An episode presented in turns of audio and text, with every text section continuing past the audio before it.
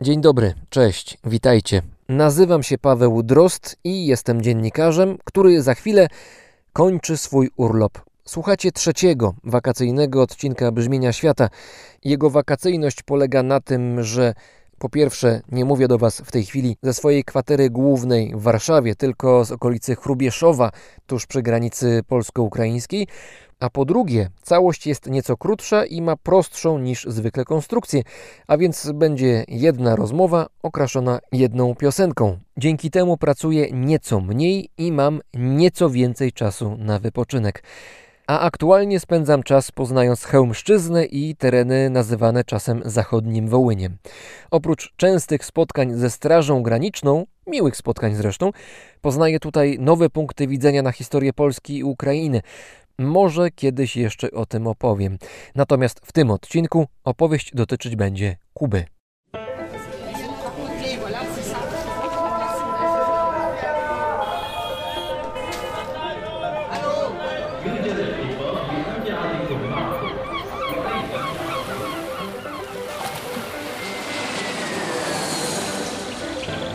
Per capire arma come deve essere programmato il. Non si sa che cosa fa il latte e che cosa fa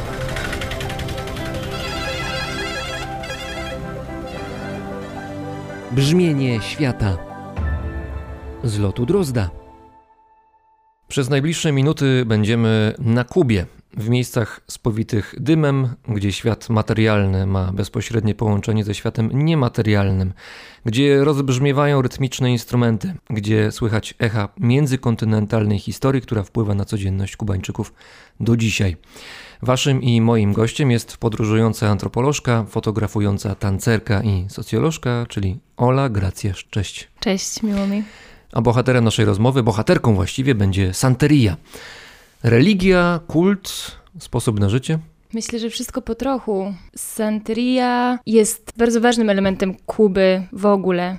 Praktycznie wszyscy Kubańczycy, czy to katolicy, czy nawet niewierzący, gdzieś z tą santerią mają styczność i do tej santerii się odwołują. Dla wielu, jeśli jedna religia zawodzi, no to jest ta druga.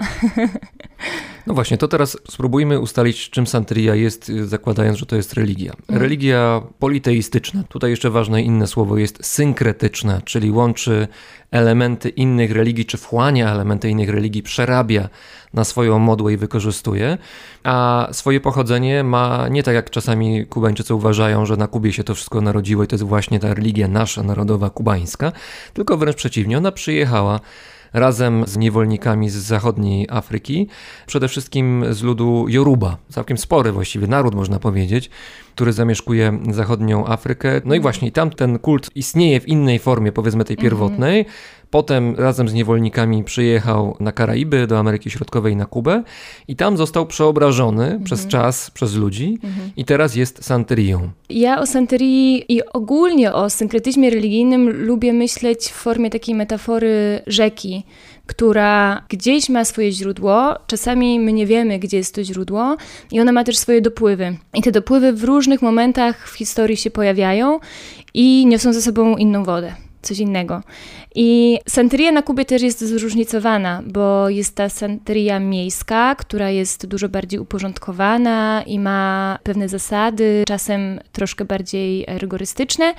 Jest ta santeria wiejska, która przez mieszczuchów, przez mieszkańców miasta jest uważana trochę za taką gorszą santerię, za właśnie taką pogańską, czarną magię i tak dalej. Ja mieszkałam na wschodzie wyspy, na malutkiej wsi, 2000 osób i tam ta santeria jest inna.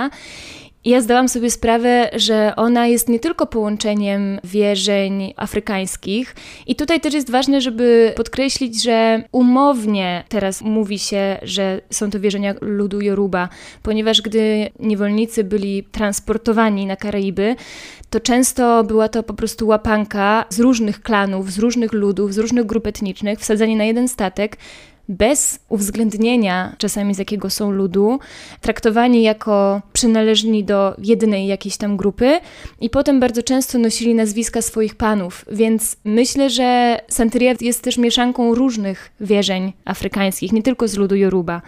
W ogóle na Kubie, zanim przyjechali konkwistadorzy, tam istniały ludy indyjskie, przynajmniej wiemy na razie o trzech plemionach, i one miały swoje systemy wierzeń.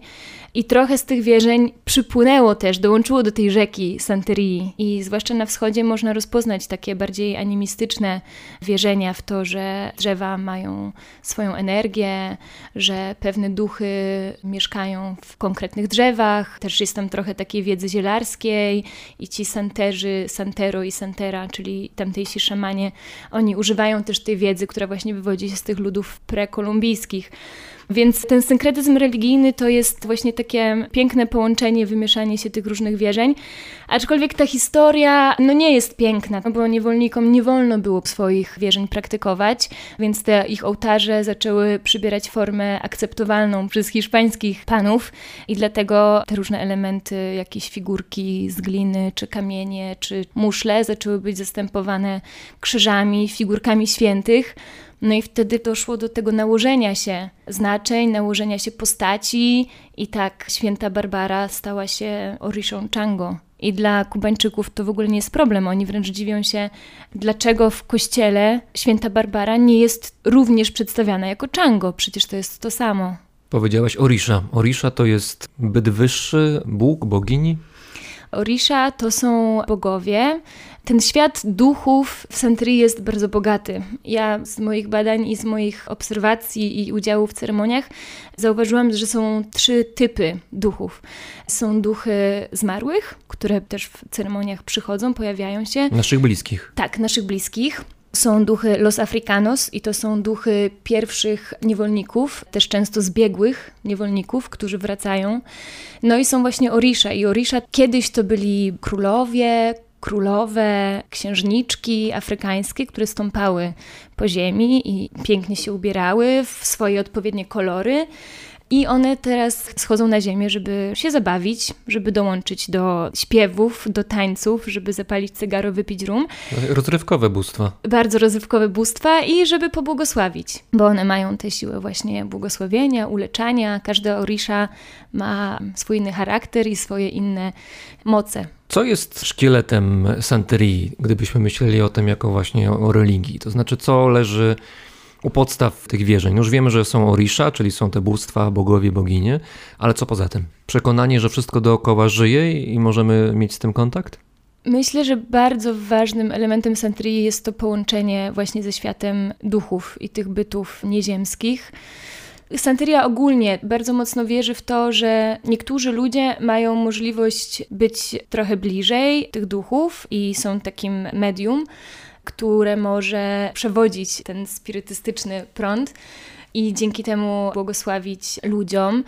I jakaś taka wiara, że też to, co w oku ma swoją właśnie siłę, że rośliny mają moc uzdrawiania, odpowiednie rośliny mają moc oczyszczania, i ta wiedza jest często używana właśnie przez Santero, przez ludzi, którzy zgłębili tajniki Santerii. A kwintesencją tego kultu, tej religii Santerii są różnego rodzaju rytuały, obrzędy, w których ty też miałaś okazję uczestniczyć. Tak, ja brałam udział głównie w tak zwanych bembe. Bembe to są ceremonie, które tak naprawdę odbywają się bardzo często.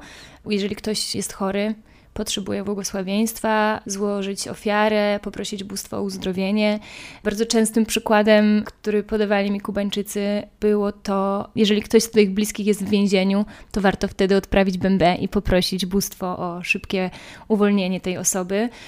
I dwa razy w roku na wschodzie wyspy są organizowane bardzo duże ceremonie, które trwają trzy dni i bardzo długo się do nich przygotowywują Kubańczycy. Cała wioska tak naprawdę się przygotowywuje i one są w grudniu 4 i 16 grudnia. 4 grudnia z okazji święta świętej Barbary, a 16 grudnia z okazji święta świętego Łazarza. Który też należy do tego panteonu Oriszów, prawda? Tak, tak, tak. Cały panteon opiera się na historiach. To są tak zwane patakin, patakiny, to jest mitologia Santerii i w tych patakinach są opisane historie, dlaczego na przykład, to jest bardzo ciekawe, dlaczego na przykład Chango, czyli święta Barbara, dlaczego jest jednocześnie kobietą, a jednocześnie mężczyzną, bo Chango jest mężczyzną. Chango jest... e, Święta jest Barbara jest mężczyzną w takim razie?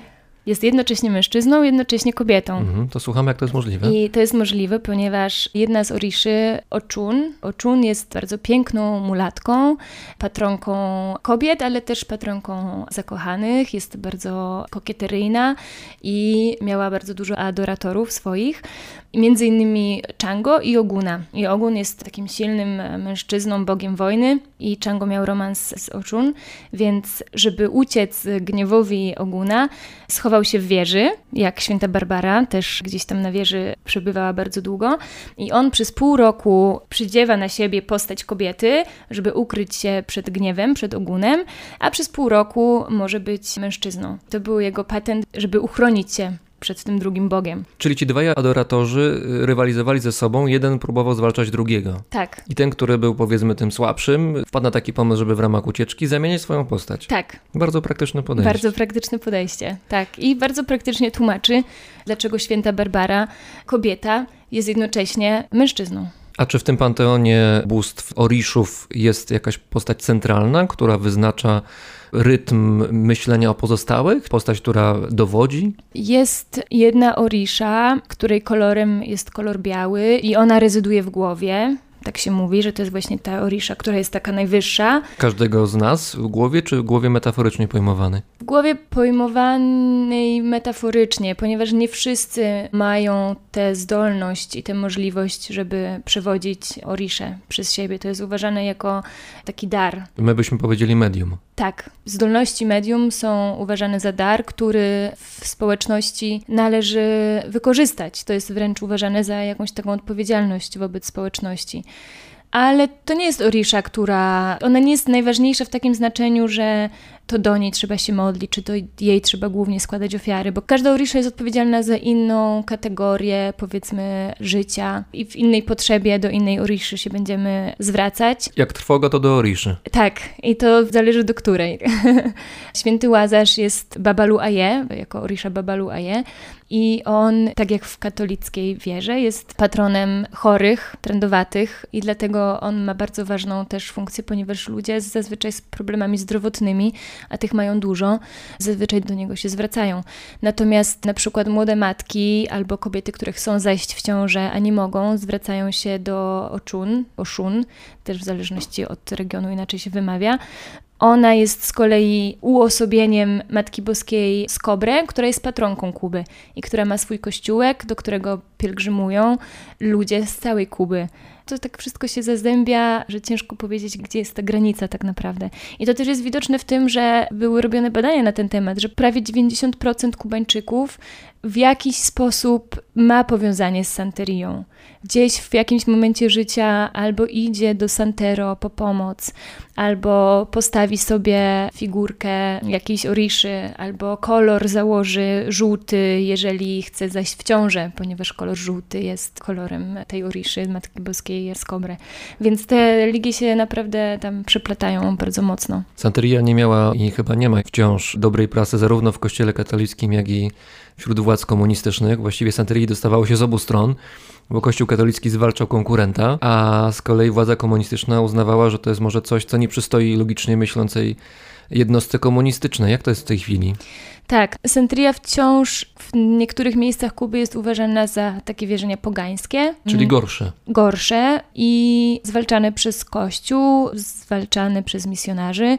Moimi głównymi przyjaciółkami w tej wiosce były starsze kobiety, więc one brały czynny udział w ceremoniach, bardzo się angażowały, a jednocześnie co jakiś czas w niedzielę chodziły do pobliskiego kościoła, ale jak chodziły do kościoła, to chowały swoje koraliki, bo nie wolno im było ich nosić w kościele, bo misjonarze im mówili, że to nie, nie, nie, żeby one w ogóle nie chodziły na te bębę i tak dalej, i tak dalej, bo im nie wolno też tych koralików ściągnąć. To są koraliki, które dostajesz w momencie albo inicjacji, albo w momencie, gdy staje się klarowne, która orisza jest twoją oriszą, która orisza jest twoim patronem. Anioł stróż. Tak, dostajesz te koraliki i, i trzeba je mieć przy sobie, żeby one chronią. One są bardzo mocnym amuletem.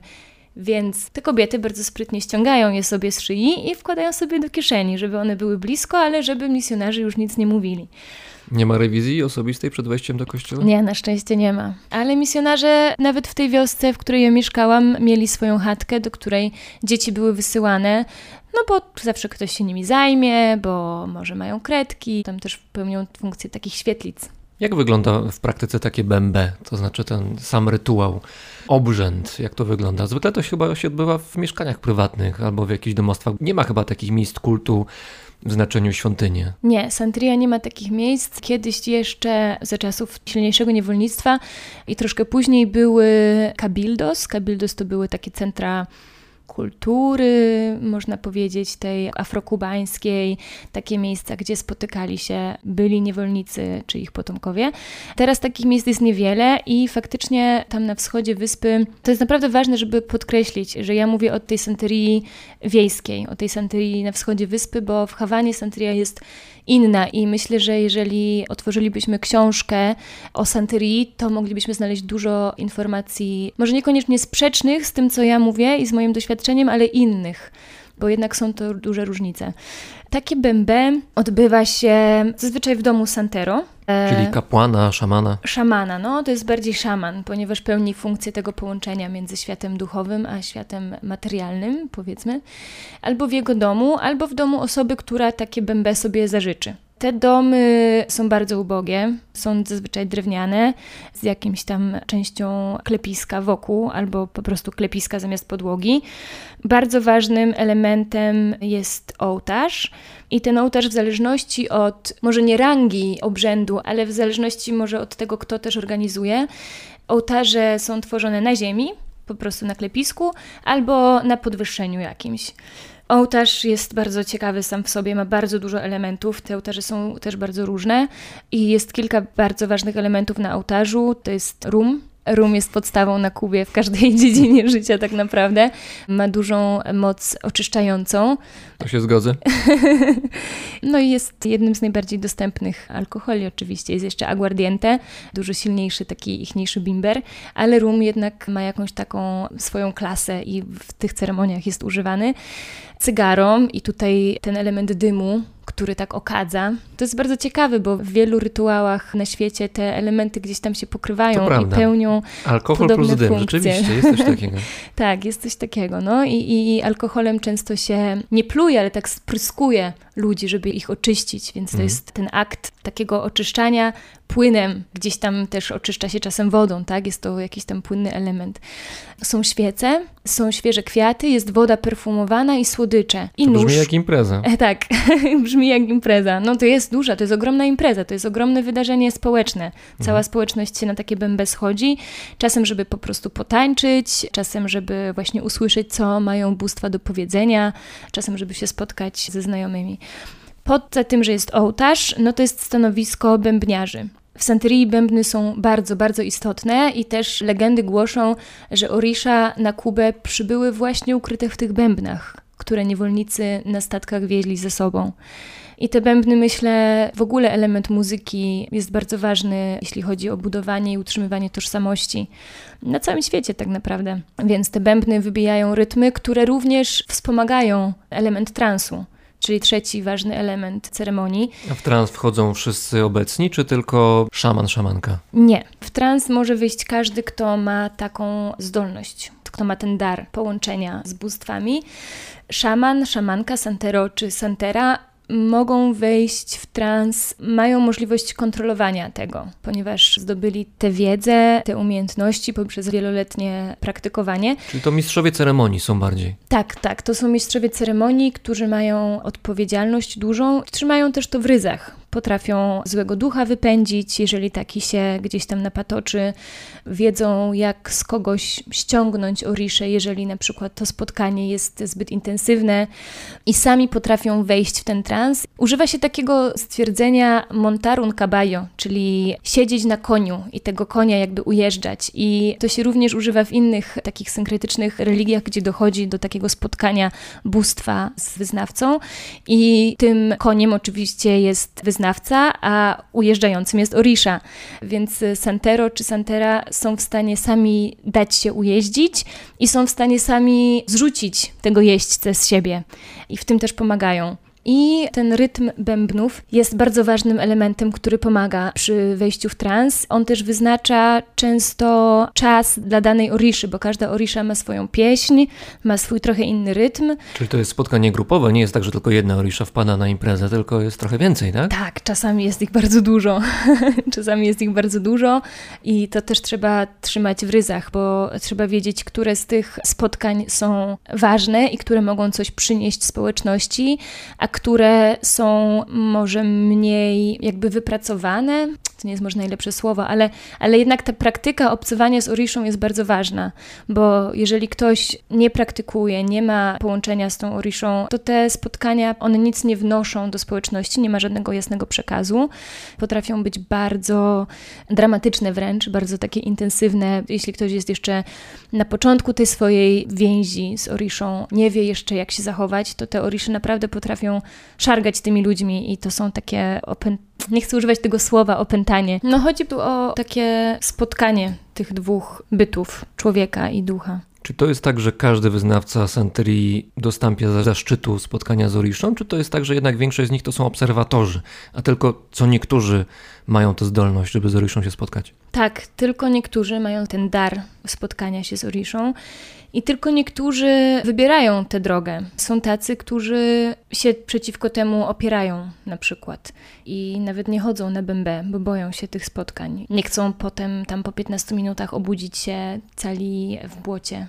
Bo ludzie zazwyczaj nie pamiętają, co się dzieje podczas tych spotkań, podczas tych nawiedzeń. Jeżeli jestem wyznawcą Santerii, który nie ma kontaktu z Orishą, no akurat tak się zdarzyło, że mało talentowany jestem jestem na bębę, widzę co się dzieje, widzę te powiedzmy opętania, czyli te wchodzenia, kontakt pomiędzy człowiekiem a Oriszą, jestem widzem, to co z tego wynoszę dla siebie jako wyznawca? To znaczy, jakie wskazówki dla mojego życia to daje? Przede wszystkim można zostać oczyszczonym i pobłogosławionym. Przez samą obecność. Przez, jak już ta Orisza zejdzie na ziemię i wejdzie w czyjeś ciało, no to ona potem zaczyna się czuć jak u siebie. Więc mhm. chodzi, prosi o cygaro, prosi o rum Aha. i zaczyna ludzi błogosławić. Będąc wewnątrz danego człowieka, który jest tym medium. Tak, przywdziewa odpowiednie elementy, bo każda Orisza coś tam swojego lubi.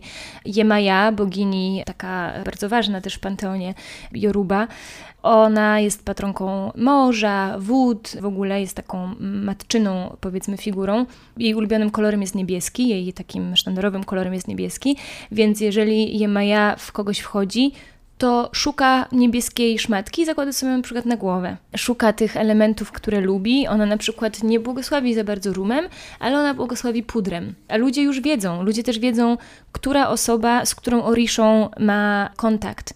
I powiedzmy pani Mercedes, która jest jedną z moich bliższych tam przyjaciółek, Mercedes głównie ma kontakt z Jemaja, więc czasem ludzie nawet, dlatego mówię, że te spotkania są wydarzeniem też społecznym, są imprezą. I spotykają się ludzie, którzy znają się w tej wiosce, mieszkają od dziecka, i Mercedes na przykład ma tam już powiedzmy około 70 i bębny zaczynają wygrywać rytm Jemaja, a Mercedes jest gdzieś tam w ogródku czy gdzieś tam poza tą izbą i widzę, że jakaś kobieta usłyszała, że o, Jemaja, no to trzeba iść po Mercedes, a Mercedes przed tym bębę powiedziała: Ja już nie chcę być nawiedzana przez Oriszę. To już nie na moje lata.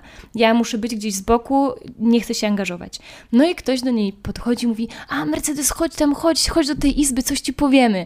No to ona idzie, wchodzi słyszy, że to jest ta muzyka, no i już nie ma zmiłuj. I ona już jest, ma tak silny po prostu ten kontakt, że ta Orisza w nią wchodzi. Została wkręcona, można Została, powiedzieć. tak, wkręcona, więc oczywiście jest mnóstwo śmiechu, ona potem się odgraża, a oni wszyscy się strasznie śmieją i ludzie tam tańczą. Ten taniec jest bardzo ważny. Tańczą, obserwują, co się dzieje. To jest duże wydarzenie, potem się o tym rozmawia. Jaka Orisza przyszła, co powiedziała, kogo błogosławiła. A to ma wpływ potem na, na życie takiej wioski? To znaczy realne, że decyzje są jakieś podejmowane istotne dla pojedynczych ludzi czy dla grupy? W związku z tym, że dane Orisza się pojawiły i coś zrobiły? Wizyty Orisza czy wizyty na przykład duchów zmarłych mają bardzo duży wpływ na życie, na to, że ktoś powiedział, leżę w złym miejscu na cmentarzu musicie mnie przenieść. Albo też bardzo błahe rzeczy. Nie pamiętam, czy to była Orisha, czy to był jeden z Los Africanos, duchów niewolników. Mówił na przykład, jakie numery wybrać na loterii, żeby się powiodło. Sprawdziło się? Chyba nie. Chyba nie. Natomiast moja jedna przepowiednia, którą dostałam, się sprawdziła. Już tak pod koniec mojego pobytu, to było już ostatnie bębę, sam Santero, będąc w kontakcie z Oriszą, podszedł do mnie, zostałam pobłogosławiona od góry do dołu, oblana rumem, praktycznie tak jak, jak pół butelki poszło i powiedział, że jak wrócę tam do siebie i napiszę o nich, to to będzie bardzo dobra praca i że to będzie bardzo dobrze napisane. I okazało się, że dostałam najwyższą ocenę na roku. Dostałam nagrodę za najlepszą pracę magisterską, czego w życiu bym się nie spodziewała. Więc gdzieś tam chyba to błogosławieństwo mi się sprawdziło. I chyba to, że ten temat dalej jest ze mną, temat Santerii i w ogóle życia kubańskiego. A będąc obserwatorką, badaczką na miejscu, a jednocześnie uczestniczką, byłaś w stanie rozdzielić te dwie role? To znaczy nie wziąć udziału w tych rytuałach, obrzędach, w spotkaniach z Oriszami, a jednocześnie obserwować? No, ja wychodzę z takiego założenia, że obserwacja przez udział, z naciskiem na udział, obfituje w najbogatsze spostrzeżenia. Ale też zmienia perspektywę, może trochę na inną stronę przechodzisz w tym momencie. Czy przechodzę na inną stronę z badacza na uczestnika? Mhm. No i wyznawcy mm. być może.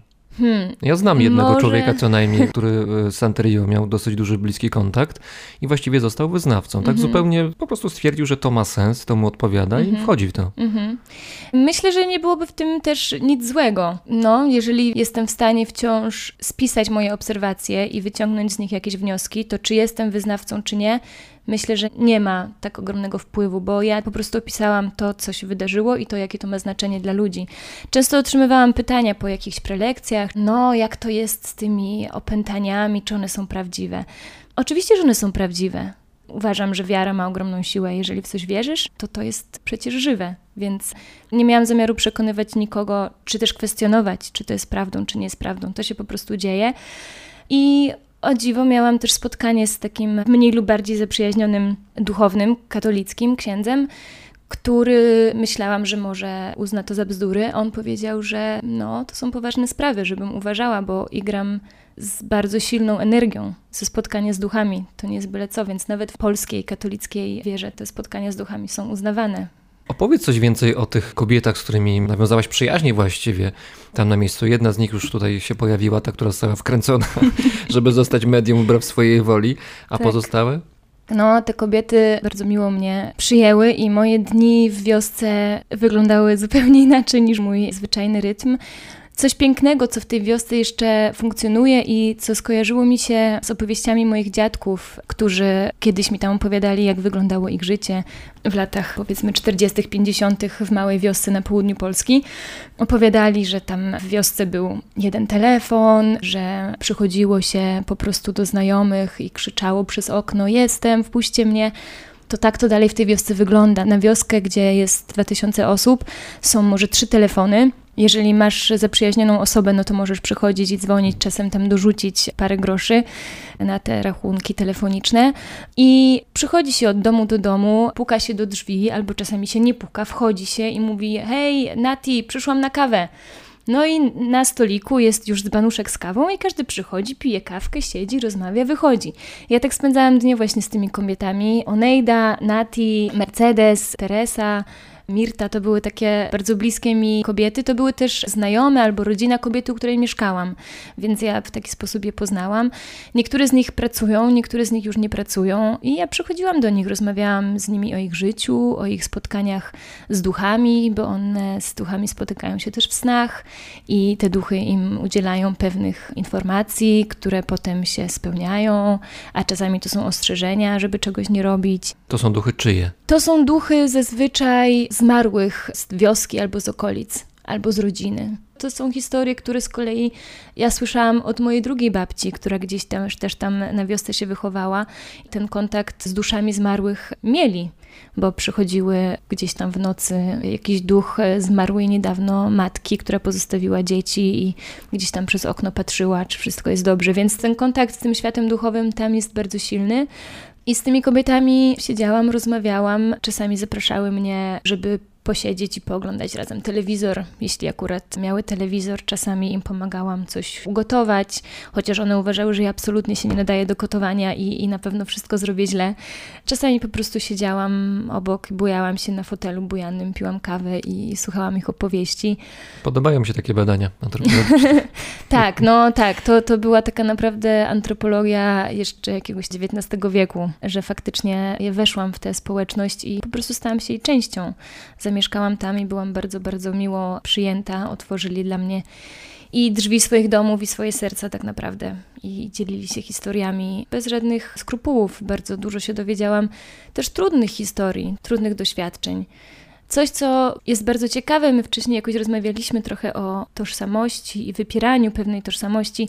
Ja zauważyłam, że w tej wiosce większość osób to Afrokubańczycy z tego względu, że mają afrykańskie pochodzenie i większość z nich ma bardzo ciemną skórę ale większość z nich ma również przynajmniej jednego rodzica pochodzącego od Hiszpana, więc są pół na pół. To, że geny akurat ciemnego pigmentu skóry są silniejsze, to jest jakby kwestia drugorzędna, ale oni sami bardzo mocno podkreślają swoją tożsamość afrykańską i afrokubańską i wręcz odcinają się od tej więzi, która w jakiś sposób łączy ich z hiszpańskim pochodzeniem. To znaczy, że czują się mniej Kubańczykami, a bardziej Afrykanami? Myślę, że czują się Kubańczykami, ale czują się bardziej Afrokubańczykami. Ta tożsamość afrokubańska jest bardzo silna. Czyli jest podział między Kubańczykami a Afrokubańczykami na Kubie? Tak, jest duży podział i on niestety przekłada się na sytuację materialną, na takie życiowe nierówności, społeczne nierówności. Czy jak byłaś z tymi kobietami, przyjaciółkami, bojałaś się na tym fotelu, prowadząc badania oczywiście, to czy próbowano cię jakoś przekonywać, że no słuchaj, Santeria to ma sens, dzięki temu możesz sobie życie ułożyć, dzięki temu możesz pewne rzeczy zrozumieć, będzie ci łatwiej, czy tego typu próba przekonania cię do, do wierzeń, do tego sposobu myślenia się pojawiała? Nie, absolutnie. Nikt mnie do niczego nigdy nie namawiał. Namawiali mnie tylko, żeby robić zdjęcia w najbardziej dramatycznych momentach obrządków, bo nie wspomniałam, kolejnym ważnym elementem rytuałów jest składanie ofiar ze zwierząt. Bardzo, bardzo ważny element. Czego nie lubią obrońcy praw zwierząt, często protestują przeciwko temu, bo to są rzeczywiście sceny takie no, dosyć drastyczne. Tak, bardzo drastyczne, na które ja nie do końca byłam przygotowana. I e, jedyne, do czego mnie namawiali, to właśnie w momencie, gdy przyprowadzono podczas pierwszej mojej ceremonii, podczas pierwszego bębe, które było doświadczeniem naprawdę bardzo intensywnym i czułam się niezwykle zagubiona, bo było tak dużo elementów, które chciałam zrozumieć, a których zupełnie nie potrafiłam włożyć w kontekst. Przyciągnięto czarnego kozła przed ołtarz. I ja momentalnie się odsunęłam od tego, bo no trochę myślę ze strachu, trochę z niewiedzy, co się będzie działo. Też nie chciałam się pchać już tam przy samym ołtarzu. I wtedy mnie namawiano, chodź bliżej, chodź bliżej, zrób zdjęcia, to będzie bardzo ważne, to jest bardzo, bardzo ważny element. Więc do tego mnie namawiano ale do żadnego pogłębiania nawet wiedzy. Nawet myślę, że patrzyli na to trochę tak z przymrużeniem oka, jak ja przychodziłam, bo wioska to akurat zasługa Fidela Castro. Wioska, ta jak wiele małych wiosek na Kubie, ma szkołę i bibliotekę i dom kultury. Są to malutkie, malutkie budynki i nie najlepsze może, ale są, funkcjonują. Dzieci w takiej małej wiosce mogą się uczyć i korzystać z biblioteki. Ja przychodziłam do tej biblioteki, zazwyczaj byłam tam jedynym, jedynym gościem i czytałam książki o historii Santerii, historii Kuby, historii niewolnictwa. No to one tak, nawet te kobiety troszkę się podśmiewały ze mnie, że ciebie takie rzeczy interesują. Jest tyle fajniejszych rzeczy przecież, a ty chcesz Santerię badać. Więc nie, nigdy nie byłam przyciągana na ich stronę w żaden sposób. To też ciekawe, że na tych ołtarzach właśnie ten synkretyzm jest, okazuje się, nawet dużo szerszy niż opisujemy go, bo na tych ołtarzach poza figurkami, poza krzyżem, na przykład figurka Buddy się pojawia. Naprawdę? Tak. Figurka Buddy po prostu. No po czemu nie? Po czemu nie? Bo warto mieć silny prąd spirytystyczny, silny prąd duchowy, więc dlaczego nie? Nie ma z tym problemu. Taką sytuację miałam kiedyś mieszkając w Nepalu. Pracowałam w takim malutkim domu dziecka i no wiadomo, w Nepalu łączą się też religie buddyjska, jeżeli to religia, i hinduistyczna. I dowiedziałam się, że gdzieś w okolicy jest kościół. Stwierdziłam, kurczę, no jak jestem w Nepalu, to muszę iść do kościoła. Mega byłam zaciekawiona, co takiego będzie w tym kościele, więc jeden z chłopaków, z chłopaczków małych wtedy w tym domu dziecka zaprowadził mnie do tego kościoła i pyta się mnie, ale zaraz, przecież jak ty jesteś katolikiem i chodzisz do kościoła, to dlaczego ty chodzisz z nami do buddyjskiej świątyni? Przecież ty nie możesz. Ja mówię, no ale dlaczego ty jako Nepalczyk chodzisz do buddyjskiej świątyni, ale codziennie rano zostawiasz kwiaty na ołtarzu Shiwy? On mówi, ale przecież to nie ma problemu. To jest praktycznie to samo, zupełnie nie ma problemu. Więc to było dla mnie bardzo piękne, że są miejsca, gdzie te religie nie muszą się wykluczać, gdzie one mogą jakoś tak współistnieć. Wróćmy na chwilkę do tego kozła. Mhm. Co się z nim stało? Znaczy podejrzewam, że już nie jest wśród żywych. Pamięć tylko po nim pozostała, ale jak to wyglądało? Kozioł został przyciągnięty pod ołtarz i ofiarnego zabicia kozła może dokonać, no nie każdy może tego dokonać. Zazwyczaj jest to santero, ewentualnie są osoby, które być może aspirują do tego, by kiedyś w przyszłości być santero, albo są jakby powiedzmy prawą ręką santero, to one mogą dokonać też tego rytualnego złożenia ofiary. Kozioł, to zwierzę, zawsze jest na początku też czyszczone, okadzany dymem, dawany jest mu rum, troszeczkę do picia, czy jakby polewany jest rumem, po czym po prostu podcina się mu gardło. I ta krew też ma bardzo silne znaczenie. Ona czasami jest w bardzo małych ilościach spożywana przez Santero. Nie jest używana do jakichś innych celów. Nie ma ani skrapiania tą krwią, ani malowania tą krwią, nic w tym stylu. I teraz też to zależy od ceremonii. Czy to jest takie powiedzmy zwyczajne cotygodniowe bębe, czy to jest ceremonia świętego Łazarza, czy świętej Barbary. One każde mają troszkę inny obrządek. Za każdym razem jest jakaś ofiara krwawa? Tak. Na każdym bębe jest krwawa ofiara, chyba że to są msze spirytystyczne, gdzie też dochodzi do spotkań z duchami, wtedy ofiar się nie składa. Ale na każdym bębe jest składana ofiara i są tu różne ofiary, bo każda orisza ma inne zwierzę, które lubi. Inny gust. Inny gust, tak. Tak jak inny gust, jeśli chodzi o kolory, inny gust, jeśli chodzi o smaki, inne słodycze i też właśnie inne zwierzę. Jemaja, bogini wód i mórz, jej składana jest zazwyczaj biała kaczka ale już ogun czy czango będą mieli jakieś takie większe zwierzę typu baran albo kozioł. I właśnie są różne formy obchodzenia się potem z tym zwierzęciem. Zazwyczaj odcina się zupełnie głowę i ciało albo się na przykład zostawia przy ołtarzu przez chwilę, żeby Orisza mogła je skonsumować. Głowę czasem się zakopuje w jakimś tam miejscu, czasami się ją umieszcza gdzieś nad wejściem albo na drzewie. Czasami z tego korpusu przyrządza się jedzenie, którym potem częstują się wszyscy. Czasami się dzieli na pół i tylko z połowy tego przyrządza się jedzenie, a drugą połowę się zakopuje w ziemi. No, jest to bardzo zróżnicowane i naprawdę zależy od tego, kto organizuje bębę, w jakim celu, w jakim dniu miesiąca. Czy te badania i santeria jako taka zmieniła Cię trochę? Myślę, że tak. Zauważyłam na pewno to, że nie boję się duchów już. Myślę, że to obcowanie tak blisko właśnie z duchami i z tymi spotkaniami z duchami. Ale nie boisz się duchów dlatego, że uważasz, że nie istnieją, tylko wręcz przeciwnie.